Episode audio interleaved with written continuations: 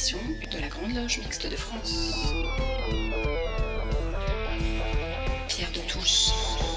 Bonjour à tous, bienvenue dans cette nouvelle édition de Pierre de Touche, l'émission hebdomadaire de la Grande Loge Mixte de France.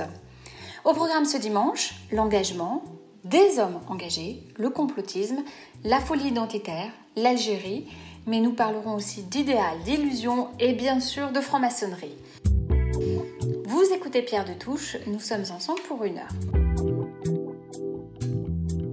Pour commencer cette émission, Marie-Josée Freling et Gaspard Hubert Lancy Coco ont choisi d'évoquer dans leur chronique le franc-maçon célèbre Félix Eboué, homme politique et humaniste français, compagnon de la Libération. Il repose depuis 1948 au Panthéon en compagnie de Victor Schulcher.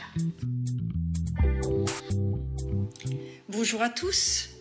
Ce dimanche, nous allons vous présenter Félix Eboué. Petit-fils d'esclaves émancipés par l'abolition de 1848, né le 26 décembre 1884 à Cayenne, en Guyane, Adolphe Sylvestre Félix Eboué, administrateur colonial et homme politique français, fut un résistant de la première heure durant la Seconde Guerre mondiale. Après de brillantes études à Cayenne, il obtient en 1898 une bourse pour préparer dans l'Hexagone un baccalauréat S-lettres qu'il obtient au lycée Montaigne de Bordeaux. Puis il s'installe à Paris où il étudie le droit tout en suivant l'enseignement de l'école coloniale. En 1908, il décroche sa licence à la faculté de droit élève administrateur des colonies, puis administrateur adjoint affecté en 1910 en Afrique équatoriale française, à Madagascar, puis en Oubangui-Chari, actuelle République centrafricaine, Félix Eboué apprend les usages et coutumes de ses administrés. Cela lui permet de mieux asseoir l'administration coloniale et de publier, en 1918 une étude sur les langues Sango, Banda et Manja. Son approche administrative tient compte des valeurs humaines et sociales dans la concertation et le respect des traditions africaines. Nommé secrétaire général en Martinique de juillet 1933 à janvier 1934, après un passage au Soudan français, Félix Eboué est élevé au rang de gouverneur et affecté en Guadeloupe en 1936. En 1938, il est le premier gouverneur général à la peau noire d'une colonie française, à savoir le Tchad. Et pour assurer la protection de la voie stratégique vers le Congo français, il fait construire les routes qui, en janvier 1941, permettront à la colonne Leclerc de remonter rapidement le Tibesti vers l'Afrique du Nord. L'année précédente, le 26 août 1940, il aura rallié le Congo-Brazzaville aux forces françaises libres, puis celui du Tchad au général de Gaulle depuis la mairie de Fort-Lamy, actuellement N'Djamena, officialisant ainsi, en présence de René Pléven, le signal de redressement de l'Empire tout entier et son adhésion à la France libre, jusqu'alors dépourvue de tout territoire. Le 12 novembre 1940, le général de Gaulle le nomme gouverneur général de l'Afrique équatoriale française. Le 29 janvier 1941, cet homme qui a transformé l'Afrique équatoriale française en une véritable plaque tournante géostratégique, d'où partiront les premières forces armées de la France libre, conduites par les généraux de l'Armina, Koenig et Leclerc. D'ailleurs, figurera parmi les premières, les cinq premières personnes à recevoir du général de Gaulle la croix de l'ordre de la libération. Résidant à Brazzaville, Congo, il organisera une armée de 40 000 hommes et appliquera une politique indigène qu'il a eu le temps de mûrir au cours de sa longue carrière. En effet, à l'instar du, du maréchal Lyoté, Eboué encourage les autochtones à conserver leurs traditions et juge par exemple indispensable l'appui des chefs coutumiers. Il œuvre aussi pour l'insertion de la bourgeoisie indigène dans la gestion locale et consigne toutes ses idées dans son étude intitulée La nouvelle politique indigène pour l'Afrique équatoriale française. Le 22 janvier 1944, à Brazzaville, la conférence des hauts dirigeants administratifs des territoires africains retient la thèse de Félix Eboué sur l'assimilation. alors que, très fatigué, il se repose en Égypte, où il s'éteint le 17 mai 1944, victime d'une congestion cérébrale, après avoir consacré 20 années de sa vie au service de la France en Afrique équatoriale française. Félix Eboué avait été initié franc-maçon à Cayenne en 1922 à la loge La France équinoxiale. Son épouse, la sénatrice Eugénie Eboué-Tel, anciennement députée puis conseillère de la République, avait appartenu aux droits humains et sa fille Ginette à la Grande Loge féminine de France. Humaniste, Félix Eboué fut membre de la section française de l'Internationale ouvrière jusqu'en septembre 1939. Sitôt la France métropolitaine occupée par les armées du Troisième Reich, il avait, comme gouverneur du Tchad, rangé le territoire du côté de la France libre dès l'appel du 18 juin 1940 du général de Gaulle, ayant ainsi officiellement donné à la France libre les attributs légaux d'un État souverain. De facto, suivant la volonté du général, Félix Eboué, chevalier de la Légion d'honneur depuis 1927, est devenu le troisième compagnon de la libération. Depuis le 20 mai 1949, il repose au Panthéon. Avec Claire Donzel, nous avons rencontré cette semaine Dominique, qui est membre de la respectable loge La Ruche d'Orient à Paris, qui est une loge de la Grande Loge de France. Dominique, bonjour. Bonjour Elise. Vous êtes euh, un franc-maçon d'une obédience masculine qui non seulement n'initie pas les femmes, mais en plus ne les reçoit pas. Euh, donc ni les, femmes, ni les sœurs. Et alors, comment est-ce possible? En effet, euh, je suis entré dans une loge maçonnique masculine. Je le savais dès le départ, je l'ai donc accepté. Et donc cette loge malheureusement ne reçoit pas les femmes même pas les visiteuses.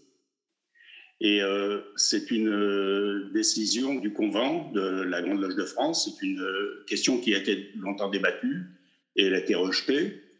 Donc, on n'accepte donc pas les femmes dans cette obédience. C'est une décision peut-être malheureuse parce que moi, je suis plutôt favorable à la réception des sœurs.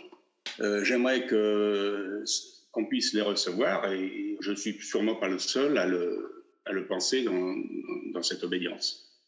Mais c'est peut-être aussi parce qu'au contact des femmes, on a, on a peur de ne pas se détacher de nos passions. Mais c'est vrai, est-ce qu'on est suffisamment initié, suffisamment sage pour accepter de recevoir les femmes?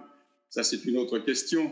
Mais enfin, euh, je pense que l'obédience est suffisamment sage et dans un futur proche, la question sera reprise et débattue. Et euh, je pense que dans un avenir proche, on pourra recevoir les, femmes et je, les sœurs, et je serai euh, très heureux pour ma part de les recevoir, parce que ça manque. Euh, l'humanité comporte les hommes et les femmes.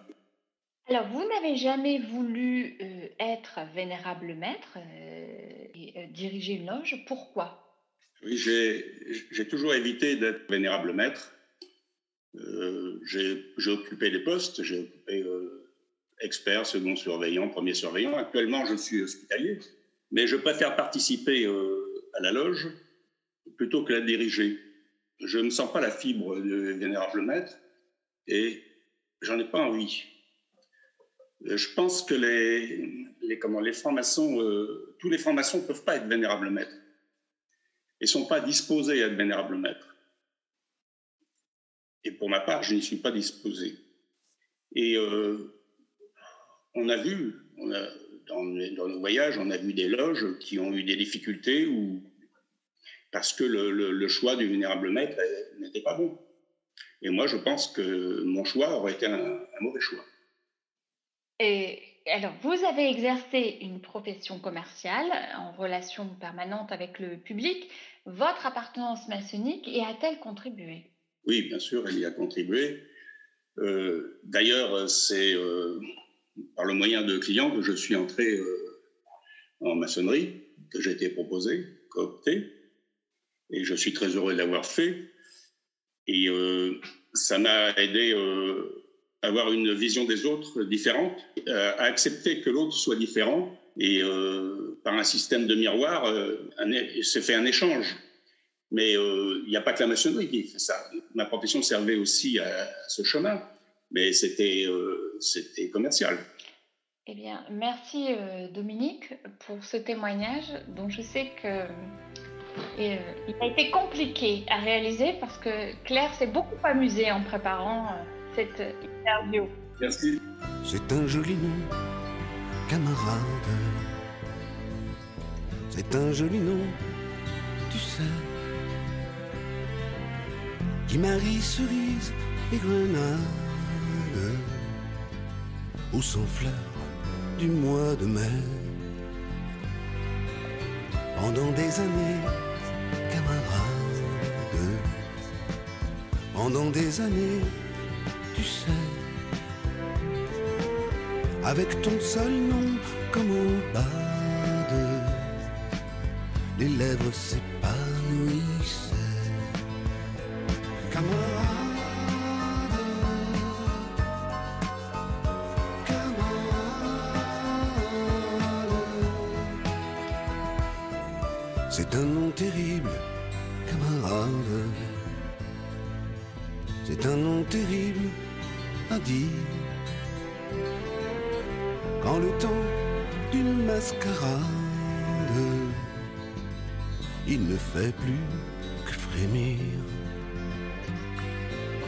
Que venez-vous faire, camarade?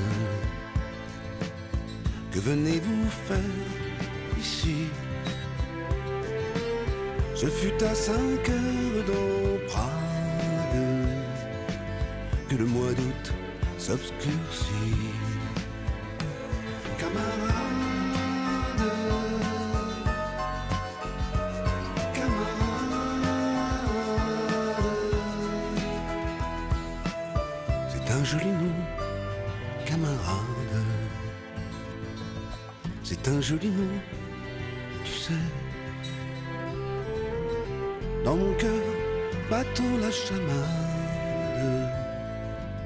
Pour qu'il revive à jamais se marie cerise et grenade au sans fleurs du mois de mai.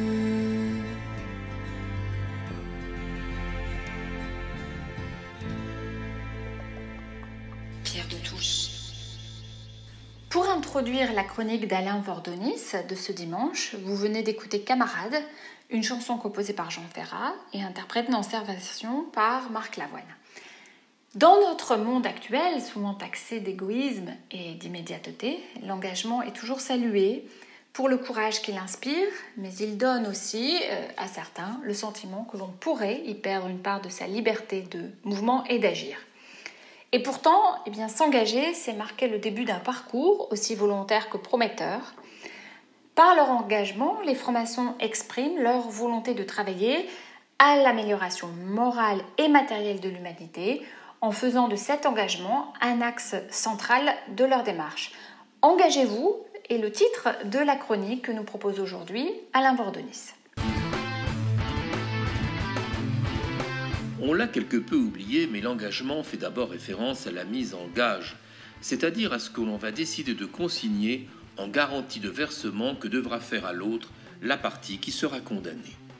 Laisser pour gage évoquera l'abandon de ce sur quoi on s'était engagé et donner des gages apportera à l'inverse la garantie que l'on va respecter sa parole. Que ce soit au jeu ou dans le cas très peu recommandable du tueur dit à gage, il exprime une obligation librement consentie que l'on s'est donnée à soi-même, quoi qu'il arrive. Ce détour sémantique nous rappelle en tout cas la force de l'engagement auquel fait écho le slogan bien connu des légionnaires romains et dans l'histoire plus récente du ministère français de la guerre de l'époque coloniale, où le fameux engagez-vous et même le rengagez-vous résonnait d'accent aussi patriotique qu'impérieux. Depuis l'Alcibiade de Platon et son hymne à l'implication du citoyen dans la cité, l'engagement a connu des fortunes diverses, même si Stéphane Hessel lui a regonné dans son tout dernier essai d'une brûlante actualité en en appelant aux jeunes générations. Assurément, l'engagement n'est pas qu'un courrier à vocation professionnelle confirmant une embauche ou la traduction d'une union, mais il nous rappelle puissamment les valeurs morales ainsi que les conditions qui le rendent possible dans le monde profane.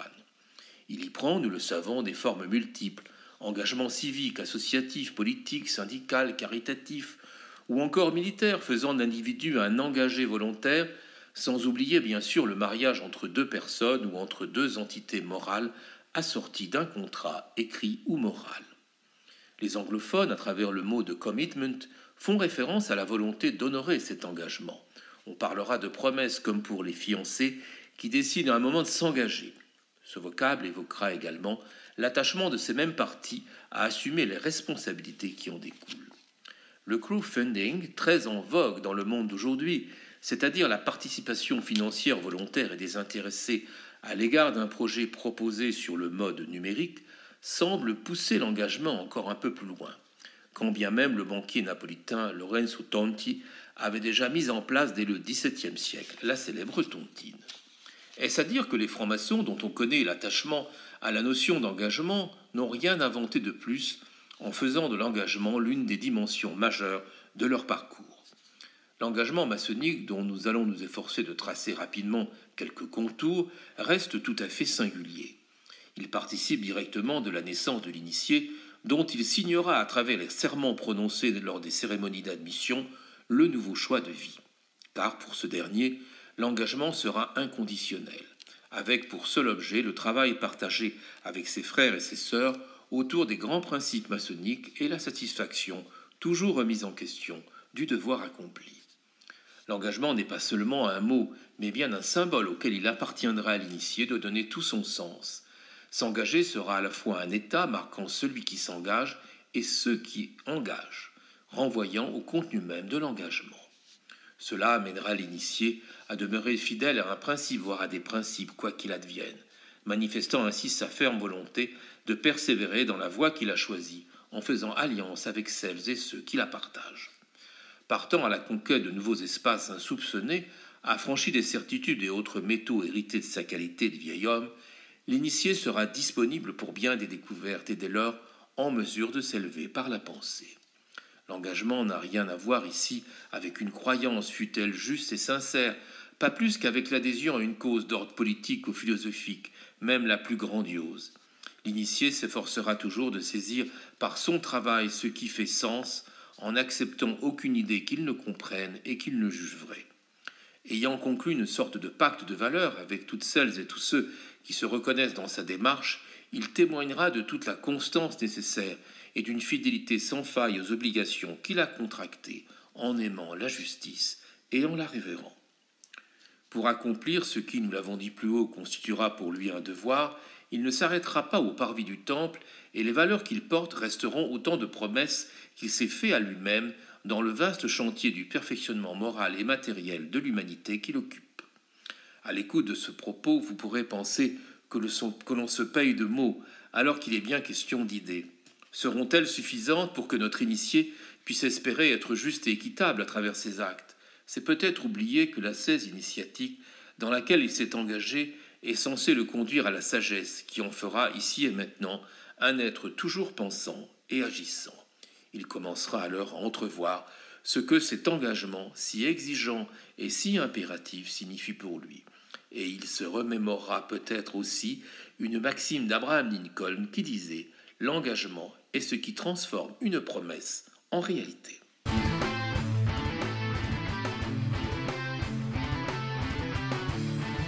La nouvelle série psychophilo de Michel Baron s'intitule L'idéal et la désillusion.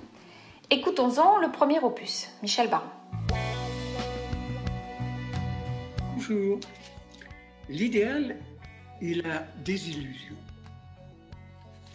Frédéric Nietzsche disait dans La volonté de puissance, tous les idéaux sont dangereux parce qu'ils avilissent et stigmatisent le réel. Tous sont des poisons, mais temporairement indispensables comme remède. La, découverte de certains tableaux euh, laisse pantois.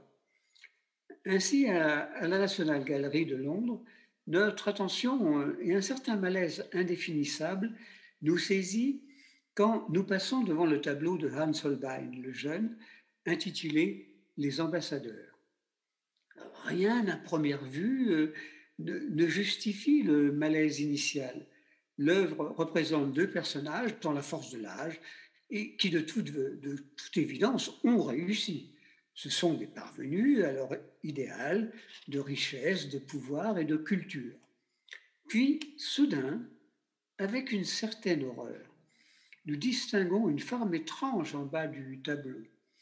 En y regardant de plus près, nous prenons conscience, avec réticence, qu'il s'agit d'un crâne. Dès lors, le tableau prend une toute autre dimension. Nous ne sommes plus devant une peinture de genre, mais devant une vanité, qui fait qu'immédiatement, nous saisissons deux possibles définitions. Ou Holbein laisse entendre que tout idéal accompli ou non est contrebalancé par la mort, ou que l'idéal atteint est l'annonce de la mort de cet idéal, passant d'une tension accomplie à une banalité sordide. Ces deux interrogations ne sont pas antagonistes et se complètent simplement. Elles passent dans deux filtres que nous allons examiner successivement, par le sujet lui-même et par le sujet face à un groupe dans sa recherche d'idéal et dans sa confrontation à la désillusion. Ce sujet n'est pas innocent car il nous interpelle à la lumière des statistiques et de notre vécu. Combien avons-nous vu de profanes qui, rejoignant nos colonnes, s'en sont éloignés au fil des ans, ne trouvant plus ou pas ce qu'ils espéraient d'un idéal? Serions-nous coupables de cela? Euh, et devrions-nous en nourrir une culpabilité? Les mécanismes humains sont plus complexes que les regrets ou les bons sentiments. L'homme euh, est un être ballotté entre un moi idéal et un idéal du moi. D'emblée, l'homme s'inscrit dans une contradiction en matière d'idéal, un déchirement entre ce qu'il souhaiterait pour lui et que les autres verraient de lui comme idéal, une tension entre ombre et lumière, entre moi et sur moi. Où se situe alors le fameux principe de réalité qui serait le consensus toujours remis en question par ce tiraillement incessant? Les hallucinations et les rêves deviennent une tentative de résoudre le conflit dans un effort pathétique de faire plaisir. Non liquette, ce n'est pas clair. Par manque de métaphores et de mythologie, de défaut d'écouter l'en moi, la névrose me menace en me prenant en étau entre les pulsions qui veulent que j'exprime mon désir à travers un idéal et ma peur d'aller vers un idéal qui serait des retrouvailles espérées mais jamais sûres. D'où la tentation de faire le mort pour échapper à la déception possible et de confier mon désir à quelqu'un d'autre à ma place. Là naissent les dictatures. Ou bien Demeurant dans l'adolescence, je ne vis que d'idéaux changeants, échappant à la désillusion. Don Juan échappe au désespoir, car il n'attend rien, n'est pas déçu, car sans cesse en quête d'un idéal de conquête.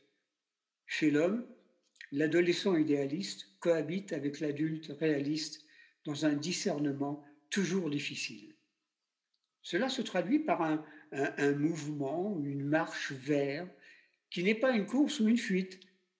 Lacan disait ⁇ Je pense avec mes pieds ⁇ Cependant, chez l'adulte, s'avère nécessaire, l'idéal s'avère nécessaire. Que serait l'homme sans ces chemins qui ne mènent nulle part Sans ces illusions, paradoxalement, l'homme n'est rien. Mais s'il installe son idéal au-dessus de tout, la voie au crime et aux dictatures est ouverte et aussi à une négation de soi-même. Kierkegaard écrivait Aime l'idéal, aimer l'idéal, c'est se détester soi-même. Un piège nous est tendu par la confusion que nous pouvons faire entre perfection et idéal. C'est un combat narcissique du moi contre la mort, sur la base de retrouver un objet perdu qui ne m'a pas abandonné, comme enfant, nous imaginons que la mère le fit, n'étant pas tout pour nous. Toute rencontre amoureuse ou amicale est alors l'idéal de trouver cette personne de substitution qui serait de nouveau tout pour moi. Nous nous arrêterons là pour aujourd'hui et donc à dimanche prochain où nous le retrouverons avec joie.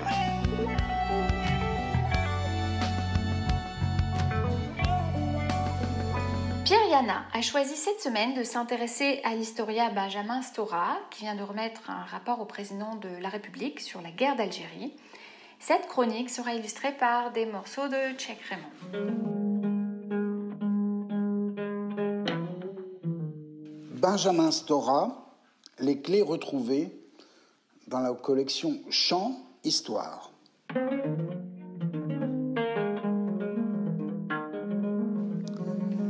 Certains livres vous tombent des mains.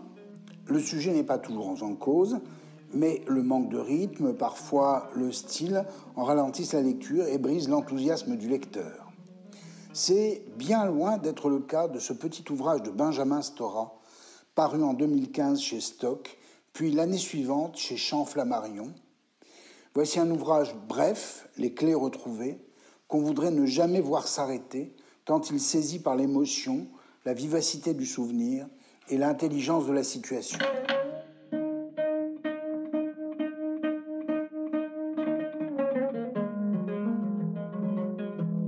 C'est une bonne clé pour l'œuvre de l'historien Benjamin Stora, avant un éventuel débat avec lui sur le rapport qu'il vient de remettre au président de la République, ici même, à Pierre de Touche.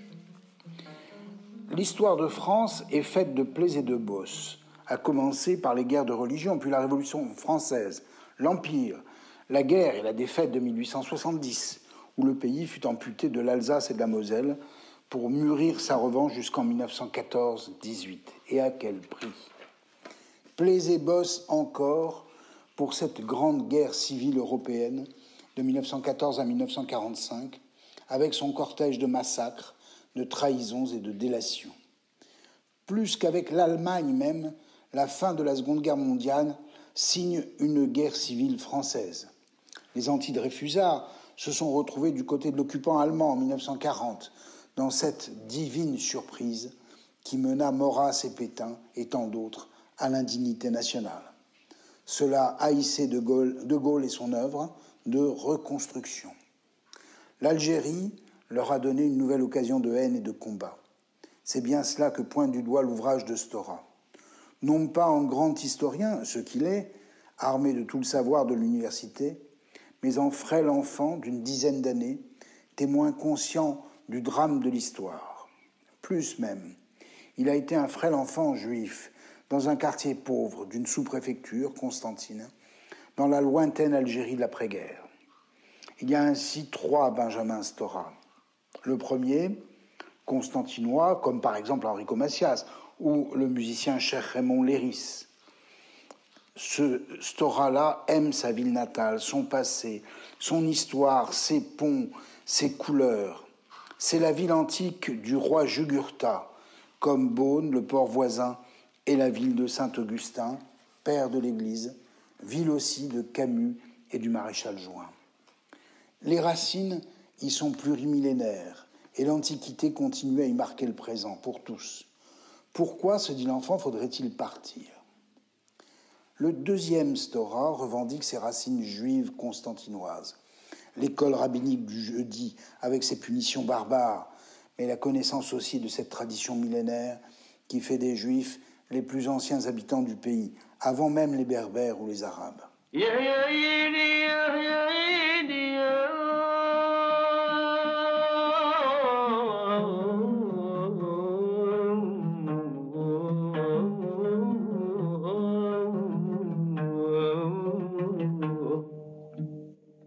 deuxième Stora est aussi proche à l'école, dans les rues, de ses petits camarades arabes. Sa grand-mère ne parle qu'arabe. Ses parents entre eux, pour se dissimuler des enfants, parlent arabe. Les deux traditions sont entrelacées jusqu'en 1870. Mais voilà, pendant la domination arabe, puis turque, le statut de dhimmi des juifs faisait d'eux des êtres inférieurs, des citoyens de seconde zone. En 1870, la France, puissance coloniale depuis 1830, accorde aux Juifs le statut de citoyen français par le décret Crémieux, ce qui irritera à la fois les Français d'Algérie, très antisémites, et les Arabes, totalement déclassés, qui deviennent des citoyens de troisième zone. Le troisième Stora est français, européen, ou comme l'on disait, descendant de nos ancêtres les Gaulois. L'école de la République émancipe les enfants du carcan communautaire juif. Elle forme les filles et tous les enfants. La République apprend la modernité aux parents. Elle leur montre d'autres coutumes, d'autres habits à l'européenne. Peu à peu, les Juifs de Constantine quitteront leur quartier, proche des Arabes, pour rejoindre les quartiers dits européens. Entre la soumission d'Imi aux musulmans et la citoyenneté française, les Juifs d'Algérie, en particulier ceux de Constantine, les Juifs d'Algérie ont vite choisi la France. Plusieurs deviennent fonctionnaires, instituteurs. La déchirure sera terrible au moment de l'insurrection algérienne qui, elle, se bat aux couleurs de l'islam, c'est-à-dire pour les Juifs le retour à la servitude. C'est le temps du sang, des attentats, de l'insurrection dite pied noir et de l'organisation armée secrète, l'OAS.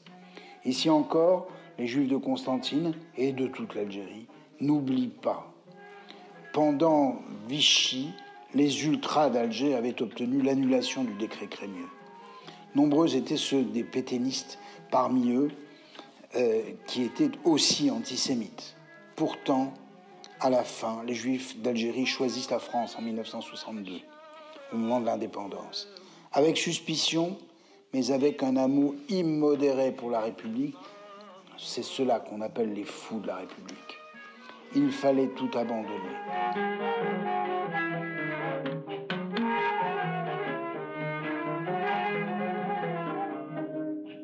Ils se sont fondus dans la foule des pieds noirs, comme s'ils n'avaient pas été algériens pendant des millénaires. En outre, le FLN, les nationalistes algériens, ne leur ont jamais proposé de rester. Pour le presque adolescent Benjamin Stora, L'arrivée en France fut une libération, comme pour beaucoup d'autres. Certes, il fallait recommencer. Sa mère devint ouvrière, son père agent de bureau, lui qui avait, lui qui avait tenu un commerce.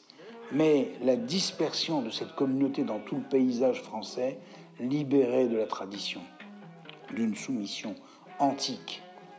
Les enfants allaient au lycée, ils allaient à l'université, ils se sont progressivement fondus dans la communauté française où ils n'avaient aucune honte d'afficher leur judaïsme ou leur athéisme. Plusieurs, ce fut le cas de Stora, ont milité dans des partis politiques qui promettaient l'émancipation de tous et de toutes. Puis vint le conflit israélo-arabe qui ouvrait d'autres plaies. Le chemin de Stora éclaire la diversité, la richesse de la citoyenneté française, de l'émancipation de tous. Voici aussi les clés retrouvées de ce que nous sommes. Bon dimanche.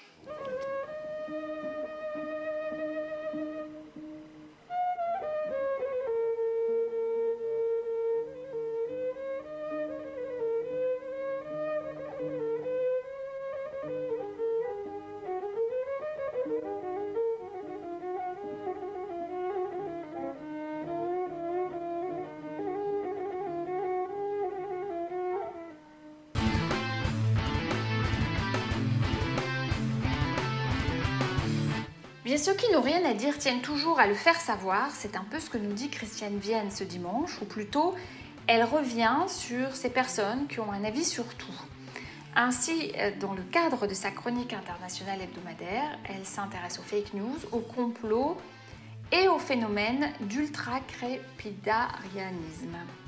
Christiane Vienne. Bonjour à tous. Cette semaine, ma chronique internationale ne sera pas internationale, mais universelle.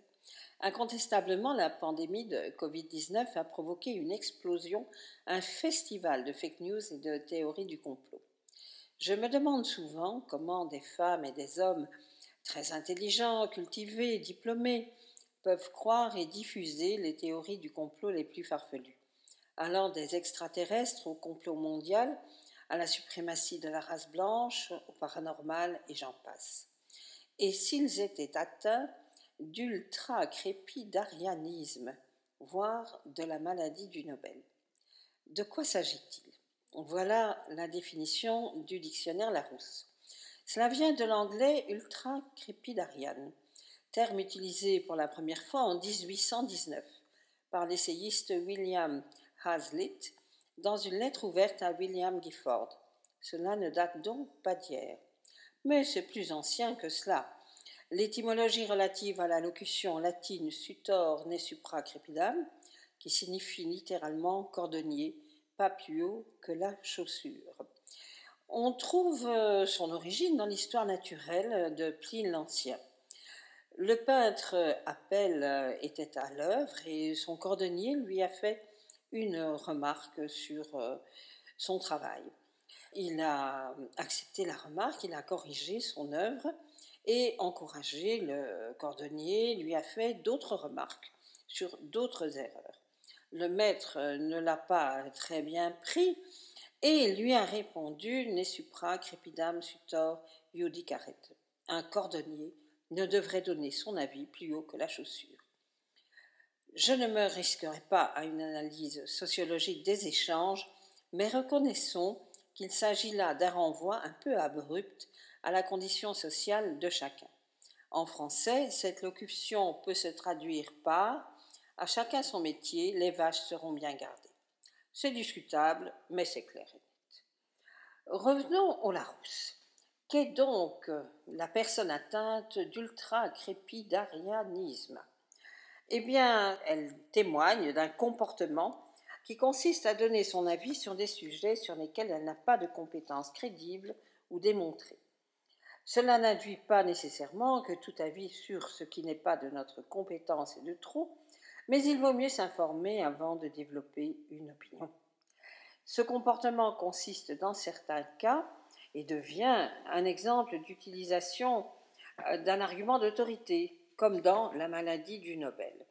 La maladie du Nobel est extraordinaire, magique, magnifique, un pas plus loin que l'ultra-crépidarianisme, dont le Larousse, toujours lui, nous enseigne qu'il s'agit de l'incapacité ou l'impossibilité pour certains lauréats scientifiques du prix Nobel de poursuivre des recherches scientifiques après s'être vu remettre un prix aussi prestigieux.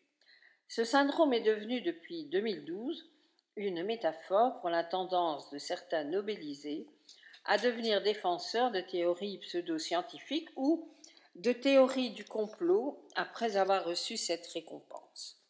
Ce phénomène s'explique par le fait que des personnes récompensées pour leur excellence dans un domaine très spécialisé voient leur visibilité s'accroître largement et brusquement au sein du grand public et peuvent penser que toutes leurs idées sont de la même manière hautement recevables. Une forme de désinhibition les conduit en conséquence à exprimer des opinions raisonnables ou complotistes de manière ouverte. Quelques exemples. Euh, Linus Carl Pauling, prix Nobel de chimie en 1954, a exprimé, a affirmé dans les années 1970 que la vitamine C pouvait soigner certains cancers. William Bradford Stockley, le prix Nobel de physique en 1956, lui a accepté de donner sa semence à une soi-disant banque de sperme pour génie. Il a exprimé des théories raciales concernant la supériorité des Blancs et il a été accusé de racisme à de nombreuses reprises. En 1962, James Dewey Watson, prix Nobel de médecine, explique, lui, qu'il existe un lien entre l'exposition au soleil et la libido. Et euh, il est connu dans le monde scientifique pour ses positions sexistes et également pour euh, sa théorie selon laquelle la bêtise pourrait être guérie et que grâce à la génétique, toutes les femmes pourraient devenir jolies. Je ne commenterai pas. Brian David Josephson, quant à lui, prix Nobel de physique en 1973, évoque la possibilité de la télépathie au moyen de la théorie quantique. Il, il est fort intéressé par le paranormal. Il s'intéresse aussi à la mémoire de l'eau. Thierry Mullis, prix Nobel de chimie en 1993, est convaincu que l'astrologie fonctionne et devrait être enseignée. Luc Montagnier, prix Nobel de médecine en 2008, est aussi un grand expert de la mémoire de l'eau, de la téléportation de l'ADN et de la création du SARS-CoV-2. La presse en a beaucoup parlé. Si ces détenteurs du prix Nobel peuvent errer ainsi dans le domaine de la pensée scientifique, il n'est pas étonnant que ce soit le cas parfois pour chacun d'entre nous. Comme dans la fable de La Fontaine, les animaux malades de la peste, ils ne mourraient pas tous, mais tous étaient frappés. Et vous savez aussi comme moi que Jupiter rend fou ce qu'il veut perdre.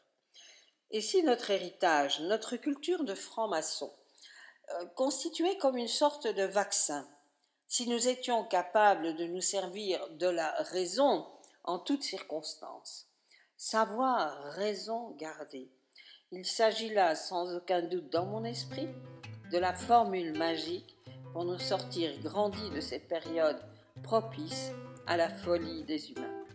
Excellent dimanche à tous et à bientôt. Si vous saviez tout ce que je sais, tout ce que vous ne voulez pas comprendre. Si vous saviez tout ce qu'on vous cache en vrai, tout ce que vous refusez d'entendre. Quand on vous parle d'un attentat, comme d'une action imprévisible. Je sais que dans les plus hautes sphères de l'État, on organise l'impossible. Le complot, c'est génial, surtout quand il est mondial. J'imagine ce que je veux. Le complot, c'est un plan dessiné par des gens, par ceux qui détiennent les cartes du jeu. Venez avec moi, je vous emmène faire une balade sur internet. On vous expliquera les mises en scène. Si c'est pas net, nous on enquête. On est nombreux et on y croit. À nos théories dures comme fer. C'est très sympa et c'est un choix de se dire qu'on ne peut rien y faire. Le complot c'est génial, surtout quand il est mondial. J'imagine ce que je veux. Le complot, c'est un plan dessiné par des gens, par ceux qui détiennent les cartes du jeu. Vous croyez que le protocole des sages de Sion est une invention de la police secrète tsariste? Mais moi je sais que la solution finale est une manipulation orchestrée par les sionistes. Vous croyez que Coluche est mort bêtement, écrasé par un camion ah, ah, ah. L'ordre venait du gouvernement, tout a été organisé par Matignon. Bérégovoy se suicide, c'est Mitterrand qui décide. Yasser Arafat est malade, encore un coup du Mossad. Lady Di se tue à cause d'un accident en état d'ivresse. Je sais que la reine n'aimait pas trop la princesse. Le 11 septembre, c'est la NSA. Les tours jumelles, c'est le FBI. Le Pentagone, c'est la CIA. Et Ben Laden fait du golf à Hawaï. Le complot, c'est génial. Surtout quand il est mondial. J'imagine ce que je veux. Le complot, c'est un plan dessiné par des gens, par ceux qui détiennent les cartes du jeu dans une cachette secrète. Ils discutent de la planète des banquiers, des militaires et des religieux autour d'une table ronde. Ils décident du destin du monde, les juifs, les francs-maçons et quelques mafieux. Le seul assassinat compliqué, c'est celui de Kennedy. D'abord cru que c'était Mickey. Ruby avait un alibi. On a soupçonné Picsou. Riri, Fifi, Lolo. On a suivi Tom et Jerry. On sait que le dingo est solo. Bunny ou Mini Daffydac, Porcinet ou Tigrou Gros Minet et Didi. Ou encore l'ourson Winnie. Sous son vrai nom, Winnie the Pooh. Pierre de Touche. La chronique de Christiane Vienne était accompagnée du titre Le complot du groupe The Ringers. Cette semaine, Marc Tulpois revient sur le thème du débat de l'émission 37, l'identité, Une chronique intitulée En finir avec la folie identitaire. Mardi 26 janvier, le ministre de l'Intérieur a annoncé avoir demandé à ses services de réunir les éléments permettant de dissoudre le groupuscule d'extrême droite Génération Identitaire. Le même jour, le Figaro relève que le collectif contre l'islamophobie en France, dissous en fin d'année 2020, a saisi le défenseur des droits qui, sensible à sa cause, considère que l'interdiction du burkini est discriminatoire. Ce hasard du calendrier permet de se rendre compte d'un curieux paradoxe. Le discours identitaire ne serait pas intrinsèquement mauvais, il le serait simplement selon son émetteur. La cohabitation de ces deux situations rappelle la donnée la plus incomprise de la lutte contre les communautarismes et les discours identitaires. Bien loin de s'opposer, islamistes et extrême droite se nourrissent l'un l'autre, s'entretenant dans un mouvement d'aller et retour permanent, tenant à distance le discours républicain, tenu tantôt pour intolérant, tantôt pour trop modéré ou trop peu engagé.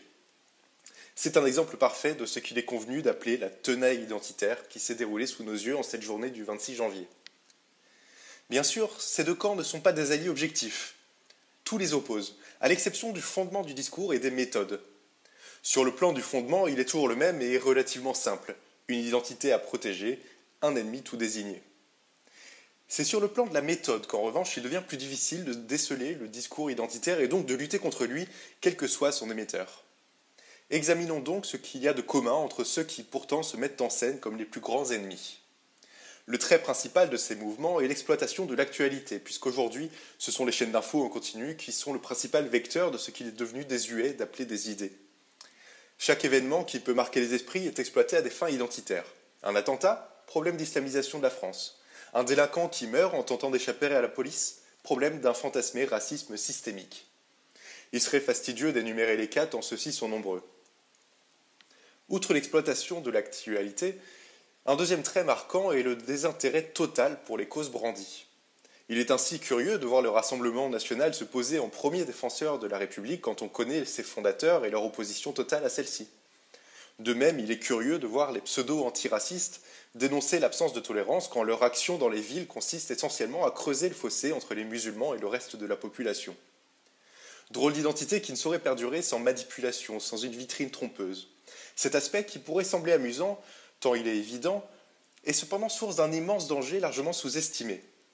Ces groupes ont compris la puissance des réseaux sociaux et n'hésitent pas à brandir les causes réputées universelles comme l'antiracisme pour attirer la jeunesse et les étudiants et les convertir à une idéologie pervertissant celle prétendument défendue. Ainsi, l'antiracisme universaliste, véritable antiracisme par sa négation de la race, se trouve supplanté par un pseudo-antiracisme obsédé par cette notion de race, le premier devenant le prétendu racisme à abattre. Enfin, et c'est certainement le trait le plus inquiétant de ce qui sans cela ne serait qu'une simple œuvre de manipulation, ces mouvements qui, on l'a vu, partagent les fondements et les méthodes, contribuent par leur entretien mutuel à la polarisation de l'opinion publique. À coup de hashtag, ils instaurent une alternative d'adhésion et d'opposition. Au milieu, il ne reste rien. Comment ne pas adhérer aveuglément au hashtag Black Lives Matter sans se faire traiter de fasciste?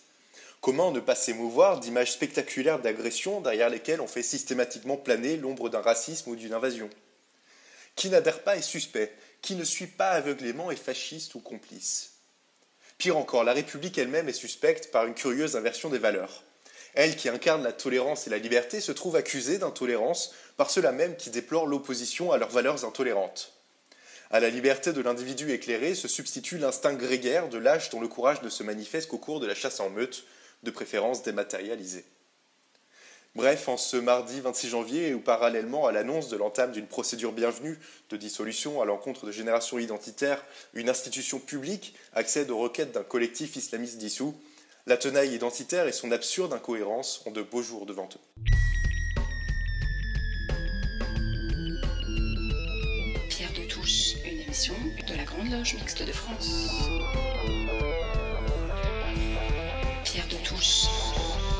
Bien, cette émission touche à sa fin. Merci à toute l'équipe de Pierre de Touche qui euh, contribue eh bien, chaque semaine à l'élaboration de cette émission. Euh, donc je rappelle qu'elle a été créée pendant le premier confinement. Merci à Gilles Solière qui la réalise et la produit. Merci également à l'équipe de Radio Delta.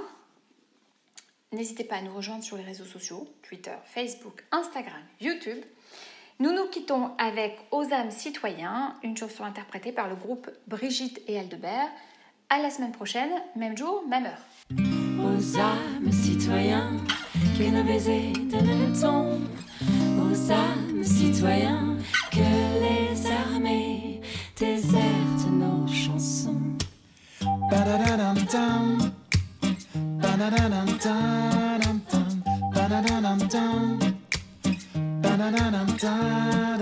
Allons enfants de toutes les patries, le jour de croire est enfin arrivé. Si alentour nous semions l'harmonie, l'étendard semblant serait lavé. Entendez-vous dans les campagnes s'unir nos prépas, ce petit cas, ils viennent jusque dans vos bras. Vous serez forts et sauvez des montagnes. Aux âmes citoyens, que nos baisers donnent le ton.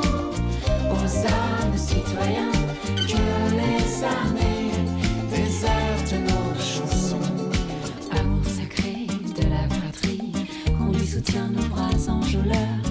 liberté, liberté chérie, nous voilà les ambassadeurs. Militants du parti, des étoiles et du vent, des tueurs de sonnettes et puis des cerfs-volants.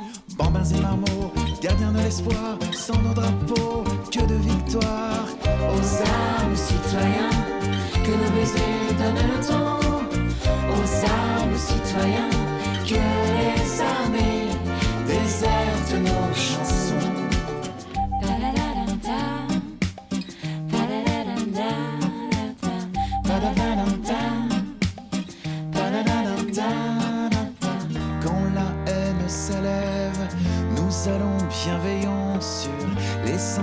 de la trêve, les armées jusqu'aux dents